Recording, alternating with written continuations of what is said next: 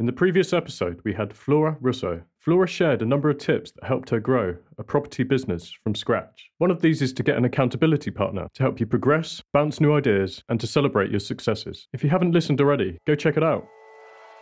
Are you feeling stuck in your career and life? I'm Chris, and in 2018, I was sick of my job, I quit, and decided to go travelling around Asia. I wanted to do my own thing.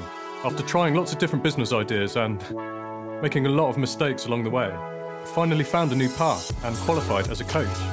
This podcast is me documenting my journey as a coach on a mission to help you find a career that matters to you. And going beyond your career, you'll get all the tools you need to smash your personal projects too. Are you ready to close the gap on where you want to be? Let's go! On today's podcast, we have Iona McNeil. I met Iona on a career change group in Facebook and She's been in transition for some time, previously working as a financial controller and a chartered accountant in the renewable energy sectors and for startups. She now mixes working in finance part time as a freelancer and has other passion projects such as Shush Dating and various dance events. Iona is on a new path to becoming a creative entrepreneur and is now focused on making a career out of spreading joy, love, and fun and helping people come alive. Iona, welcome to the podcast today. Thanks, Chris, for inviting me on. Could you tell our listeners a little bit about your backstory?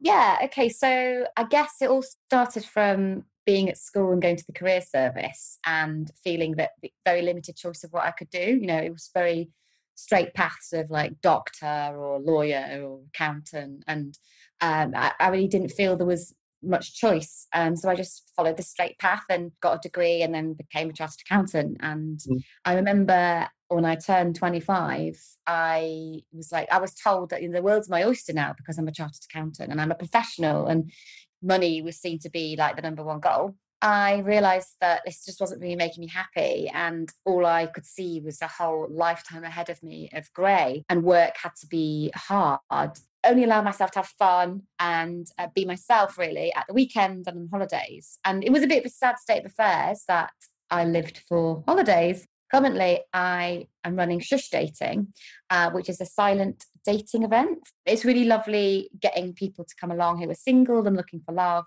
and helping them to connect on a deeper level, like basically taking away the words and using body language to um, connect with others.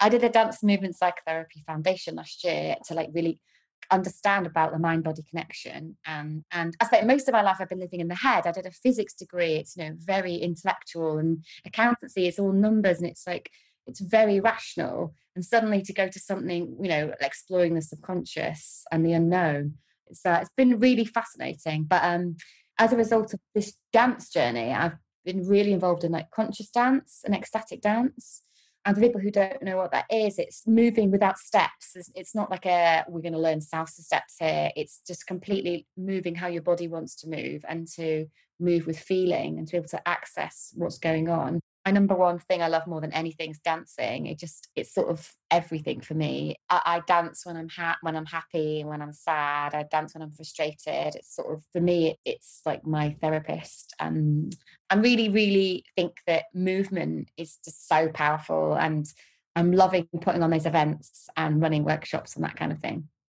Yeah, it sounds like it, and yeah, great to yeah connect with the body and not just through through the dating, but through your dance as well, and yeah, use that different part of the brain really compared to your kind of analytical physics accountancy uh, brain. Yeah. Oh, brilliant. The big question that I ask all the guests on the launch episodes is what's been the most difficult thing about changing careers and what have you learned from it? A difficult thing about changing careers has been that I just felt there'd be a quick fix.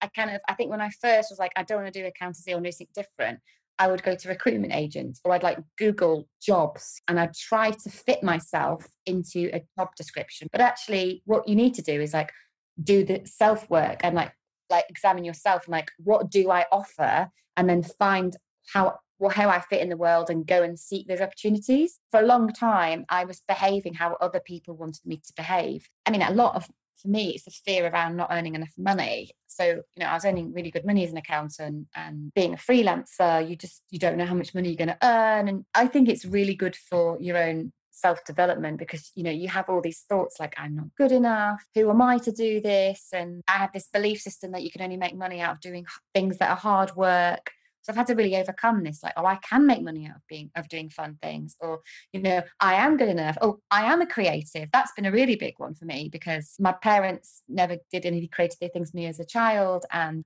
I, I was funneled into this completely uncreative path. And so for me to to join the other side, it's taken a lot of um, like self belief. So I think mindset is critical for career change, you know. And for ages, I just thought I could get a piece of paper and write my goals and like make it happen. Also, patience. You know, I, I've been career changing for a while. To be honest, I have you know, I, I, still do a little bit of mm. accountancy now and again because it does pay some money. I just do it part time, so it's it's great to have that going. And with the freelance work, it's not consistent. A little bit here, a little bit there. You'll get a big job, and it's like great money, but then it's only a short term thing, and then you're like seeking the next thing. So it's it's quite unstable. Being able to be okay with that and being able to step into the unknown. I'm so used to having a salary with like a bonus at the end of the year, and you've got set times you're working nine to six, and it's all sort of laid out for you. And there's a, a lot, it's, it's very secure. And to, to go from that to, you know, a bit of money, you, you can't plan often. It, it is a bit scary, but but I think it's all worth it because every single day I'm enjoying it rather than feeling grey and like that I'm not living and I'm I'm a robot.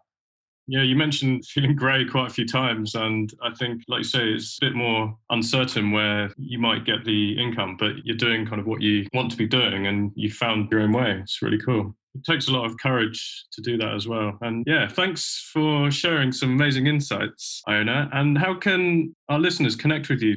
Yeah, well, so shushdating.com if you want to if you're single and looking to connect with other people, ecstatic dance events but I, am launching an online party brand called Boom, B O O M exclamation mark. And you can find that on Facebook, Boom Online Dance Parties. We'll be running them monthly. But if people want to connect with me, the best way is to find me on Facebook, Iona McNeil. They want to talk about career change or dance or dating or mindset or entrepreneurship. I would love to speak to them. So just get in touch. Thank you very much. Yeah, I'll add it into the bio. And yeah, it'd be great to have you on the show again. Yeah, absolutely. I'd love to come back on the show. Thank you very much. In the next episode, we have Stephanie Taylor. Stephanie shares some of the things that helped her on her journey to becoming a property entrepreneur. Go check it out. Thanks for listening to the You in Five Years podcast. If you've enjoyed listening to the show, hit subscribe, and if you're feeling really generous, leave a five star review. I read all the reviews, and it will massively help to grow the podcast. Keep moving forward, guys. Until next time.